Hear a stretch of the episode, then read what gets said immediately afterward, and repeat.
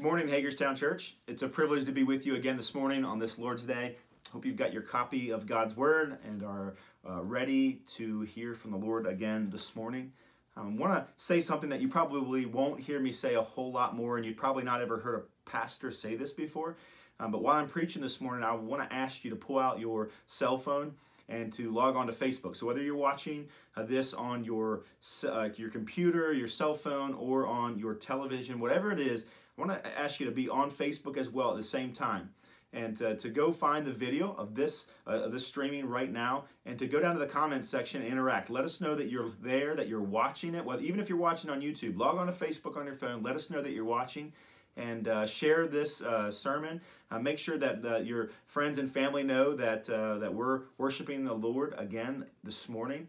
And also, I wanted you just to be interacting with me as much as possible. And so if you hear a point or a particular part of application that really rang true or hit home for you, I want to encourage you to just quote me there in the comments, or maybe share, as I did last week, share a part there in the comments of the scripture that we read that meant the most to you.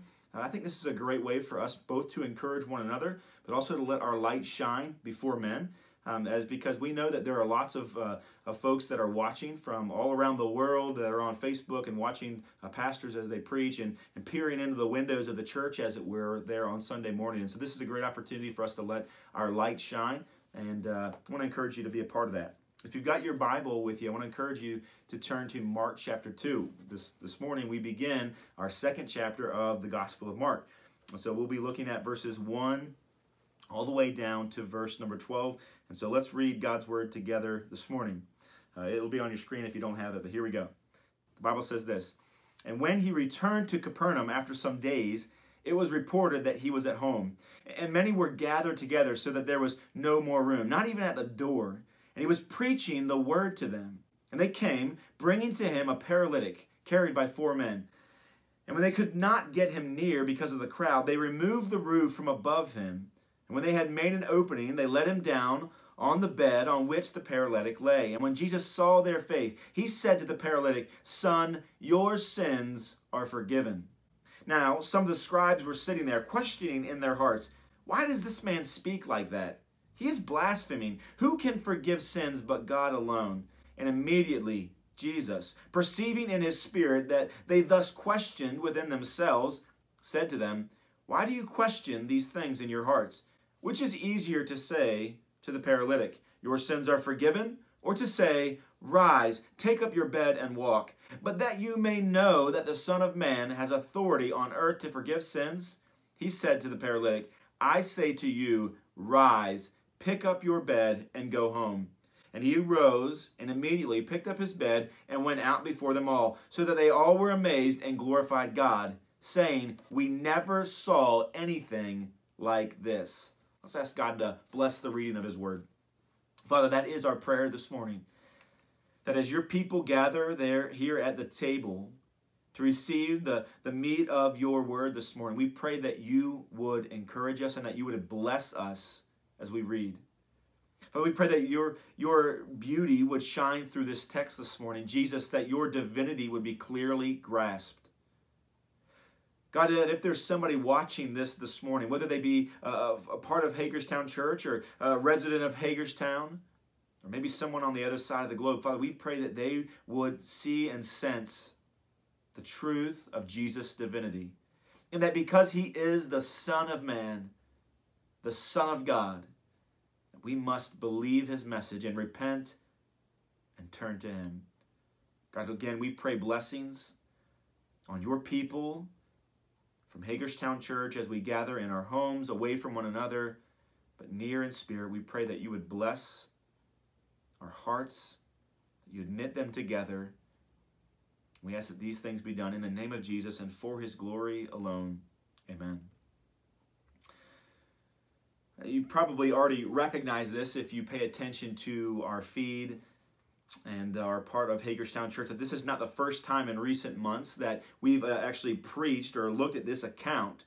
Back in January, I actually preached on this very story, and it's also found in the Gospel of Matthew and in the Gospel of Luke. But that particular sermon that I preached was based on Luke's account, and it's very, very similar. And but what I want to point out to you this morning is the main point that Mark is driving at. And while Matthew and Luke and Mark will all have a very similar story, if not identical, the point, as this story is found in its context in each book, will be pointing and emphasizing something slightly different. And so what I believe is the main point that Mark is drawing our attention to this morning, and I want to draw your attention to as well, is in verse 10 of chapter 2. We'll get it. And this is what Jesus says, that you may know that the Son of Man has authority on earth to forgive sins.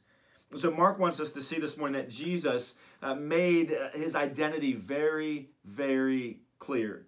There wasn't to be any confusion in that area. And so to date, Mark has offered for us three titles for Jesus. So the first one quickly is found in chapter 1, verse 1, and that's Christ. Jesus is the Christ. He's the Messiah. That's the equivalent. Christ equals Messiah. He's the long-awaited for Messiah, the one that would save his people. And so Jesus is the Christ. But we also see in chapter 1 that Jesus is the Son of God. And we could really hash this back out, but I would just encourage you to go back through the series as to what the Son of God actually means. But it doesn't mean lesser. It means equal to, emanating from, beloved Son of God. And Jesus is not one of the sons of God, but he is the Son of God, referring to on that level, he is the only one. But then this morning, this passage, it offers for us another title, another handle as we try to understand who it is that Jesus is. And that title is Son of Man. I referenced it, found in chapter 2, verse 10. This is the most frequently used title that Jesus uses of himself. It's his favorite title for himself. We see he uses it here in chapter 2 twice. He uses it in chapter 8 twice. He uses it in chapter 9 3 times. In chapter 10 2 times. In chapter 13 once. And in chapter 14 he uses it 3 times. And so Jesus loves this title for himself. And it associates him typically with humility and suffering. Now, you may be asking, why does Jesus call himself the Son of Man? Well, there's two reasons I want to point to this morning. One is because it's biblical. It connects the Old Testament really with the New Testament, with the Old Covenant and the New Covenant, and the promise that we find in the Old Testament and the fulfillment found in the New Testament. But what's more than that is, you might say, well, why does Jesus, if it points to his divinity, but also his humility, his humanity, why does he not just say, why doesn't he stick with Son of God? We see that he's a man, but he's also the Son of God. Well, the Son of Man, literally, that title, does the exact opposite that the Son of Man does. Neither one of them are excluding the other. So there's this hypostatic union. There's that Jesus is both God and man, 100% God and 100% man. Well, you might say, well, still, why, if this title points to his divinity, why is it emphasizing his humanity?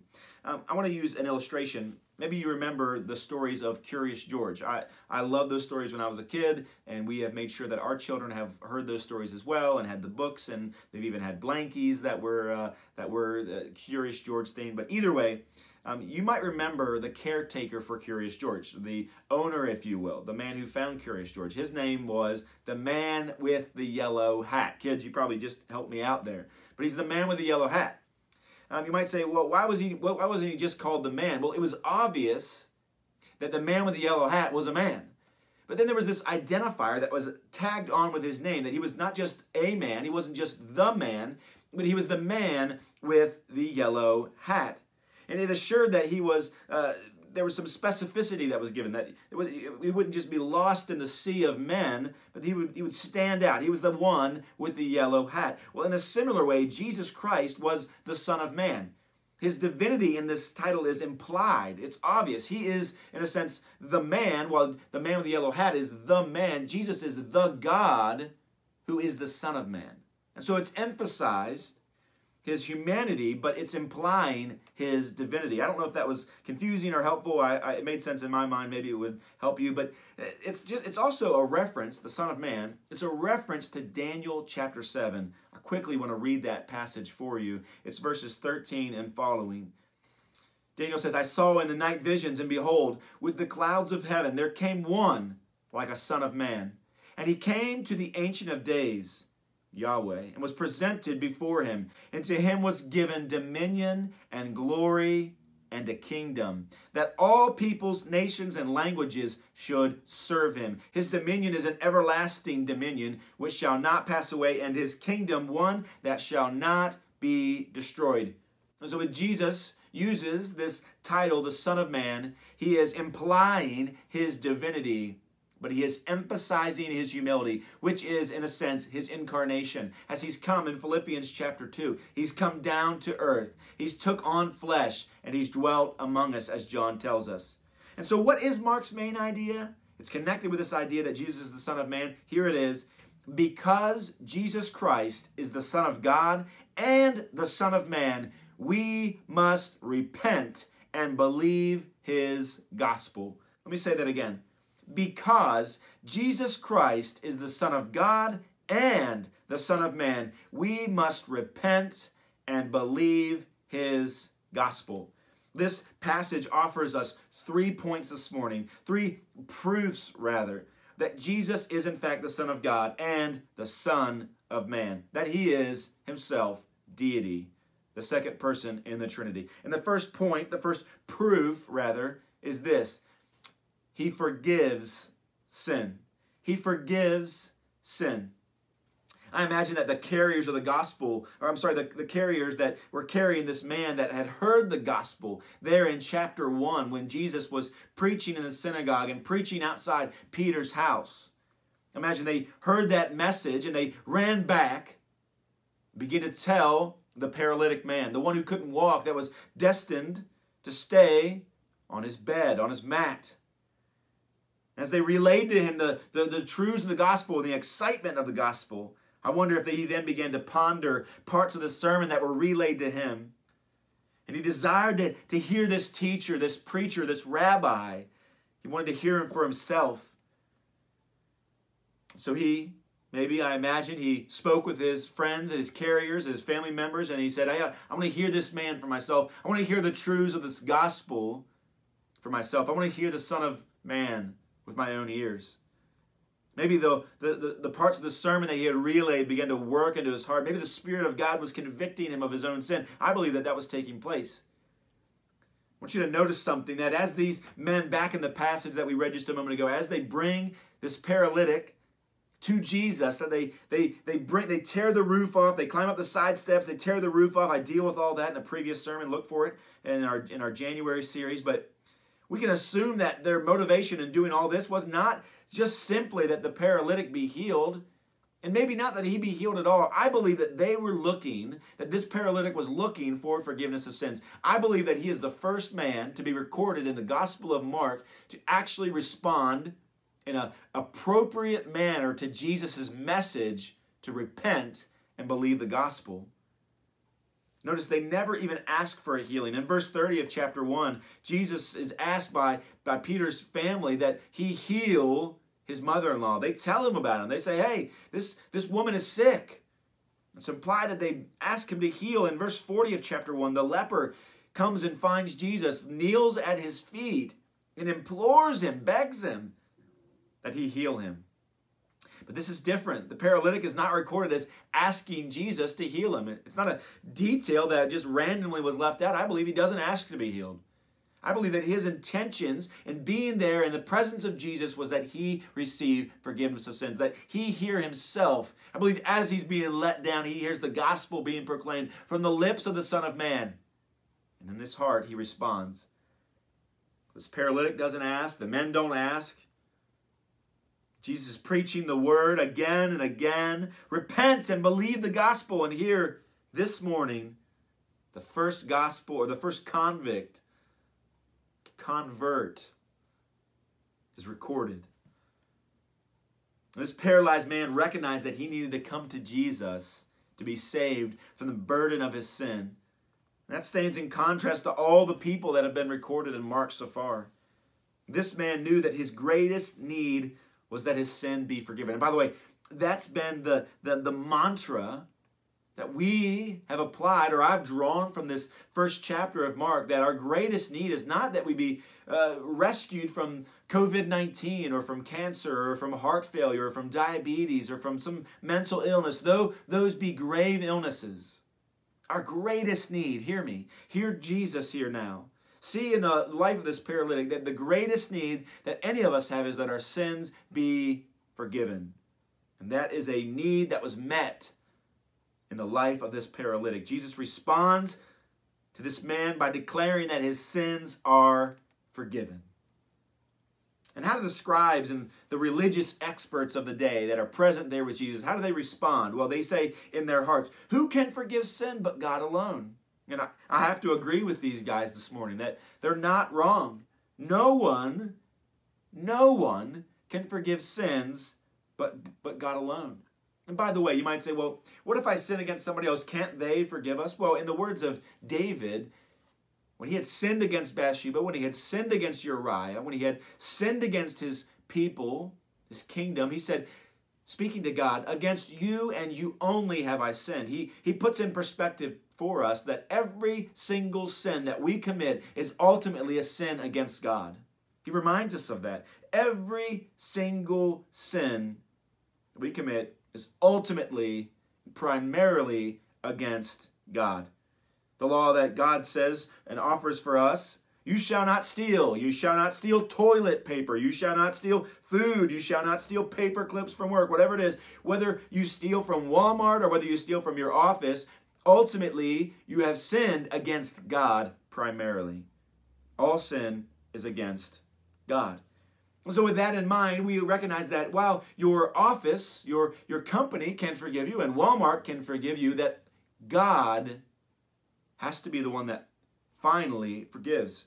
This is an idea that we see recognized in the Old Testament, that God is the one who forgives. Again, remember David says, against you and you only have I sinned, as he confesses. But also in Psalm 32, the psalmist says, I acknowledged my sin to you, and I did not cover my iniquity. I said, I will confess my transgression to the Lord, and you forgave the iniquity of my sin. Psalm 86:5 says, for you, O Lord, are good and forgiving, abounding in steadfast love to all who call upon you. And so the scribes gathered that morning. They're not wrong. Truly, they're not. No one can forgive sins but God alone. But there's a part that they're missing in their estimation. There's a part that they're missing as they look on, because here's the part. Jesus is God. Jesus is God. One of my favorite reality shows are probably the ones that are centered around people purchasing something that they haven't really seen, or they don't really know the value of. I've seen this in real estate shows, but I think I love this theme in Storage Wars. They open it up just a tiny bit, they let you see in just for a second, and then everybody begins to bid. And you don't want to bid too high. You don't want to say, hey, well, this is how much I'll give, and it actually be worth far less. Sometimes at the end of the day, after they've cleaned it all out and they've counted up how much they think they've made, sometimes there's celebration, but oftentimes, more times than not, there is in fact mourning. Well, what's different about Jesus is that he doesn't have to guess about what's in your heart. He doesn't have to wonder about how many sins he has just said are forgiven or how many sins are covered, because Jesus knows. As he looks on at this paralytic, he doesn't have to guess. Well, he looks like he's a decent guy. He looks like, he hasn't sinned too much, and so I'll go ahead and, son, I'll forgive you. No, Jesus knows exactly the amount of sins and the weight of each and every one of his sins. By the way, he knows them intimately because he'll soon bear them on his own body on the cross. But Jesus doesn't have to guess about how many sins this man has committed. Jesus knows exactly how many sins, why and how, because Jesus reads the heart. In other words, Jesus sees the heart. This is the second proof of Jesus' identity as the Son of Man, as we saw in verse number 10. And so we see that Jesus reads the hearts. He doesn't just read the hearts of the scribes, as we saw just a moment ago, and we'll see again, but he reads the hearts of the crowd. Jesus knew what was in their hearts. It's one of the reasons why he left Capernaum to preach elsewhere. He had preached there in the synagogue. He had healed Peter's mother-in-law that one Sabbath day. They had gathered around the house there, and he had healed many and taught and preached. The next morning, he gets up and he spends time with the Father, and he prays. And at the end of his prayer, the disciples come and find him, and they say, Jesus, it's time to get going. We got to go. There's people here in Capernaum that need you. They want to hear you preach. They want to see you perform more miracles and heal more people. And Jesus says, no, we're getting out of here. We've got other places to go. He says, God, the Father has called me to preach the gospel, and that's what I aim to do. And so he leaves. Well, one of the reasons why I believe he left was because he knew what was in the heart of those in Capernaum. They wanted signs. They wanted healings. They wanted miracles. But Jesus desired to preach the gospel. And as confirmation of the disposition that I'm estimating in this crowd, I want you to notice that they wouldn't get out of the way. Here this paralytic man was being carried to Jesus. The crowd no doubt knew that he could heal. What did they do? They stood firmly in their way. They wouldn't get out of the way. Well, they were focused on their own needs. They were focused on their own desires. They were looking for more miracles. They wanted to hear more teaching. Their selfish intentions were obvious here. But Jesus already knew that. Jesus already knew the shallowness of so many of the crowds that would gather around him in his earthly ministry here on earth. And so in a way we see that Jesus saw the heart of the crowds, but he also saw the heart of the paralytic and the men that were with him. In contrast, these men, along with the paralytic, were displaying a faith in the message of Jesus, that there was even a demonstration of repentance in their hearts. And Jesus saw it.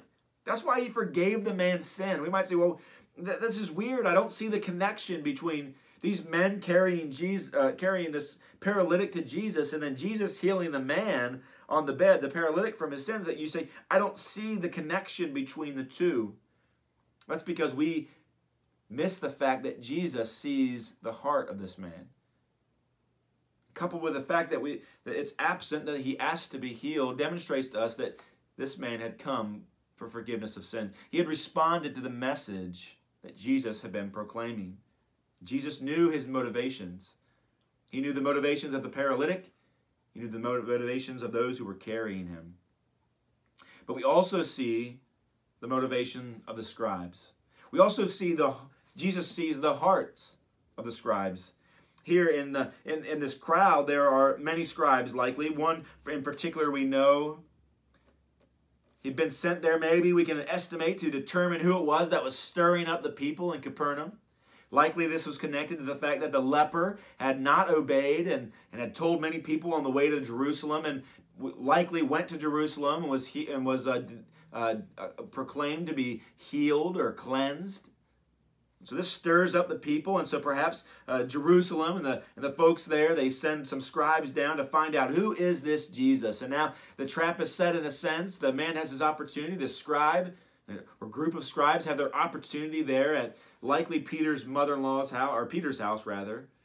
They're in Capernaum to hear and to see what is actually taking place, who this Jesus truly is. And so sitting there listening to Jesus, they hear Jesus declare that some man has had his sins forgiven on the authority of Jesus himself. And so they begin to think to themselves, no man can actually do that. And Jesus, he sees their hearts. He hears their thoughts. He knows what they're thinking. The idea that a being could see and the thoughts and intentions of the heart is not unheard of at this time. Because in fact, it was thought and known that God could do those things. Just as no one could no one could forgive sins, also nobody can read the minds of others except for God. Psalm chapter 7, verse number 9, this should kind of send a shiver up our spines. It says this, "Oh, let the evil and wicked come to an end, and may you establish the righteous." Speaking, the psalmist to God, "You who test the minds and hearts, O righteous God." Psalm 19:14 says this, "Let the words of my mouth and the meditation of my heart be acceptable in your sight, O Lord, my rock and my redeemer." The things that come off of and out of your mouth, may they be acceptable in the sight of God. May the meditations of your heart be acceptable in your sight. You see, you know God for a fact. He hears the things that you say that come out of your mouth. But not only does he hear the things that come out of your mouth, but the formed and yet unlaunched thoughts of the mind he also sees and he also hears. Psalm 26:2 says, "Prove me, O Lord, and try me. Test my heart and my mind." The psalmist declares here that God has the ability to test the heart, to test the mind. There's so many more here. Psalm 38:9 says, "O Lord, all my longing is before you. My sighing is not hidden from you." Psalm 44:21, "Would not God discover this? For he knows the secrets of the heart." And my favorite psalm that points to this fact is found in Psalm 139. "O Lord, you have searched me and known me. You know when I sit down and when I rise up. You discern my thoughts afar off. Before a word," verse 4, "is even formed on my tongue, behold, O Lord, you know it all together." And so it's ironic that they think in their hearts that only God can forgive sin because only God can read hearts. And so there's some irony here. And if I'm honest, like these scribes, I don't always live in light of the fact that God knows my heart. I'll take it a step farther. It's sad to say, but I don't always act like God sees my actions either. And that's a confession on my part. The Sermon on the Mount, it gives us a little more of a detailed look into the law of God as Jesus begins to exposit the law. And he says this, that God just doesn't just judge our actions. He doesn't just see our actions, but he sees our thoughts and he judges them as well. And that though you may not be a murderer on the outside, you likely are a murderer on the inside. I know that's the case for me. A murderer, an adulterer, an idolater. Because God doesn't just look on the outward. He looks on the heart. And so how does that make you feel this morning? To know that Jesus, that God, knows your thoughts and that he knows your actions, and none of them are hid from him. He knows the thoughts of the paralytic. He knows the thoughts of the crowd. He knows their intentions and desires, and he knows the thoughts of the scribes that are gathered there this morning. With all these things, he knows the thoughts of us as well.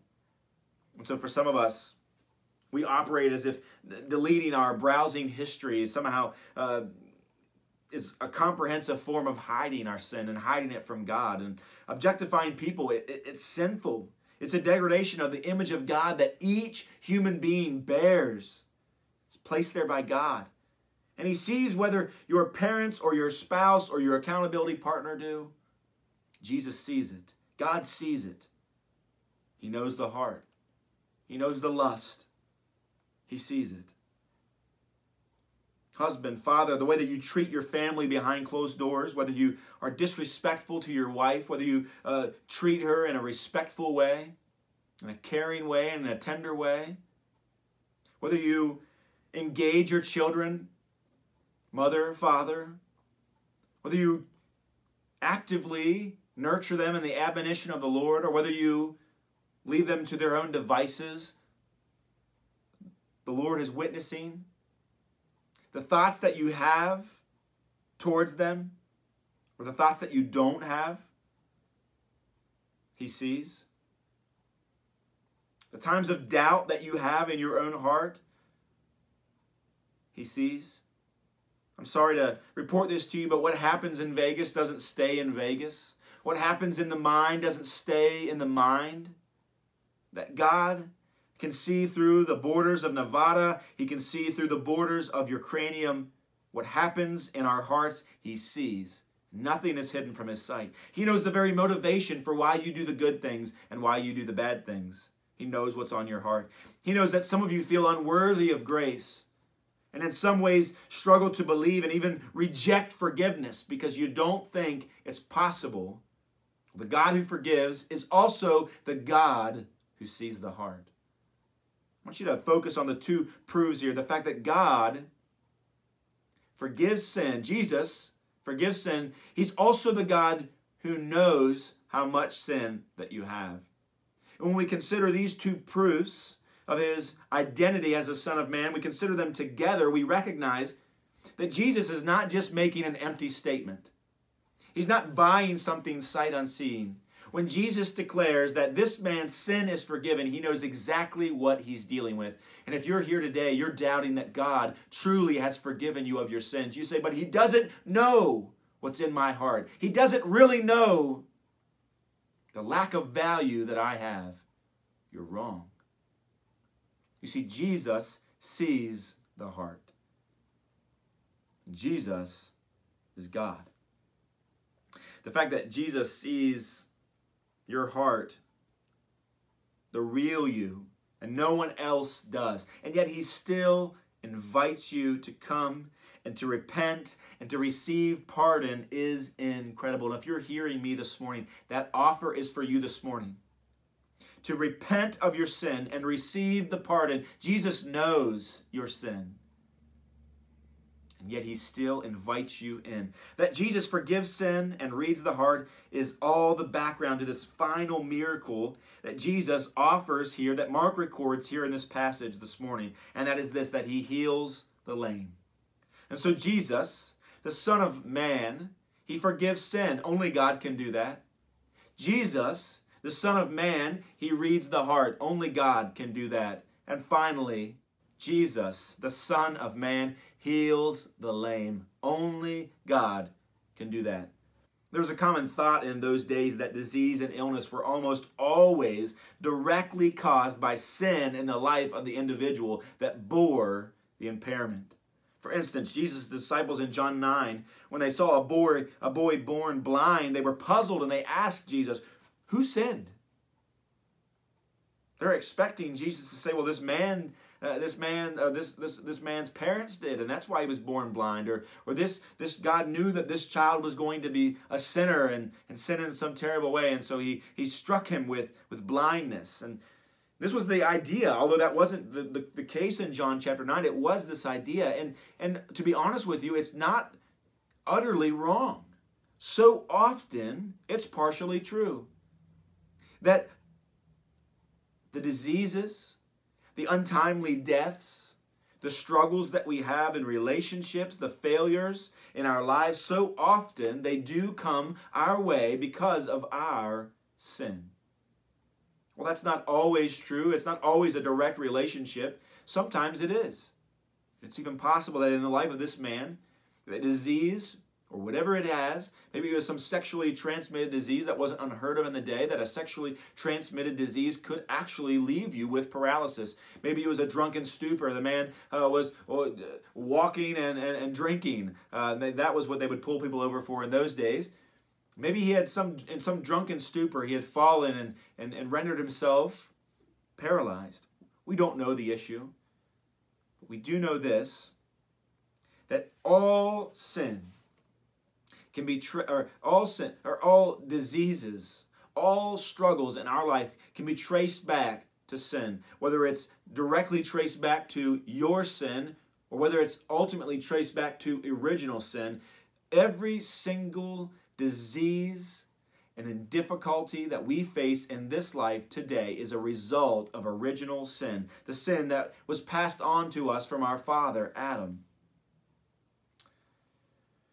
So we can't be sure that this man's paralysis was caused by his sin, but it was caused by sin.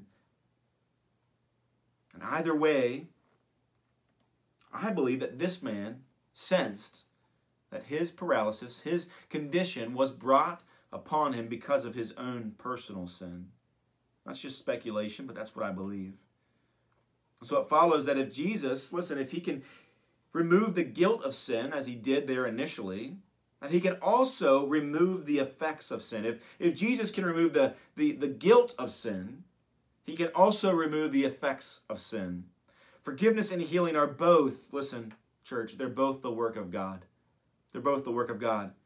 Only God can heal. Psalm 103, verses 2-5 says, "Bless the Lord, O my soul, and forget not all his benefits, who forgives all of your iniquity, and listen, who heals all of your diseases, who redeems your life from the pit, who crowns you with steadfast love and mercy, and who satisfies you with good, so that your youth is renewed like the eagles." Malachi chapter 4, verse 2 says, "But for you who fear my name, the Son of Righteousness shall rise with healing in its wings, and you shall go out leaping like calves from the stall." I believe this is a spiritual healing, but it's also pointing to a physical one. Psalm 147, verse 3 says, speaking of God, "He heals the brokenhearted, and he binds up their wounds." And so if Jesus, it follows, is able to forgive sin because he's God, he's also able to reverse the effects of sin because he is God.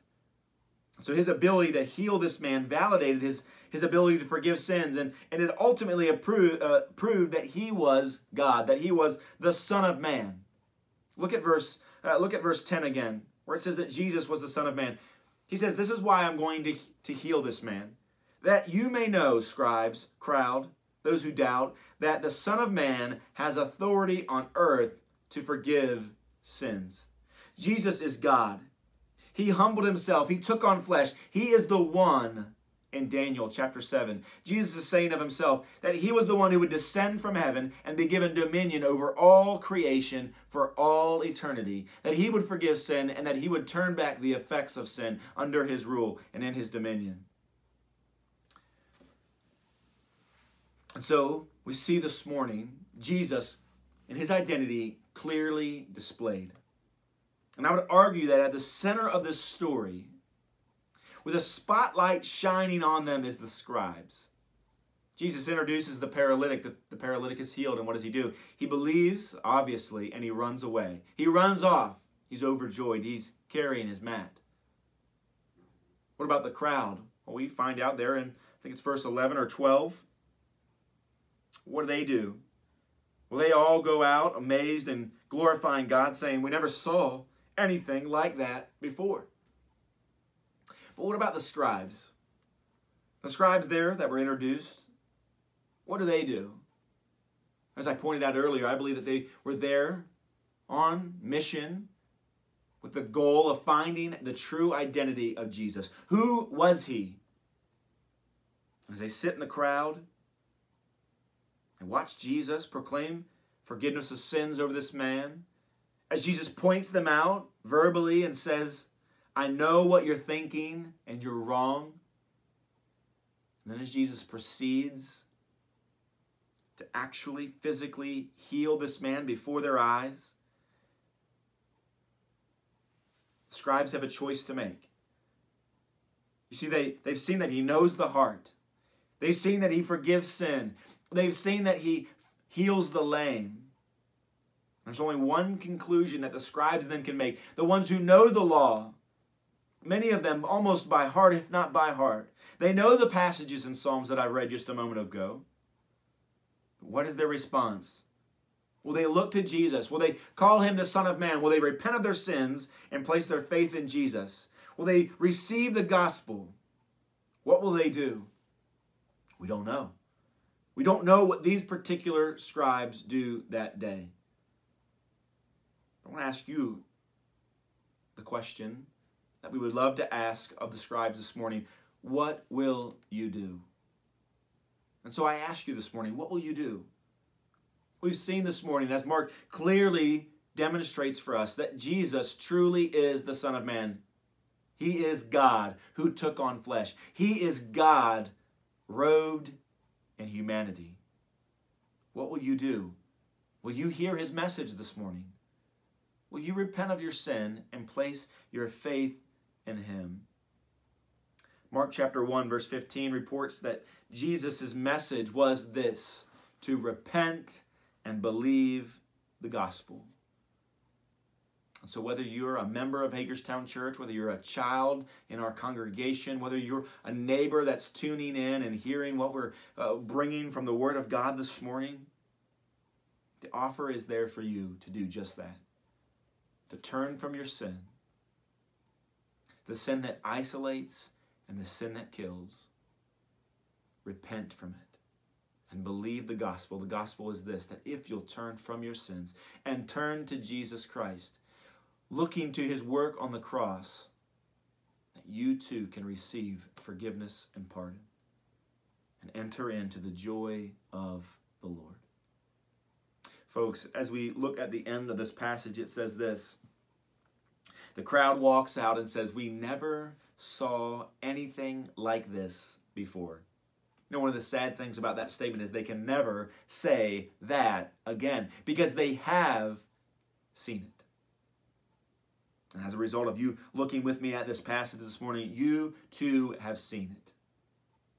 You've seen the kingdom of God breaking through into time and space. So the question is, what will you do? Let me remind you that because Jesus Christ is the Son of God and the Son of Man, we must repent and believe the gospel. I love you, Hagerstown Church. You are sent.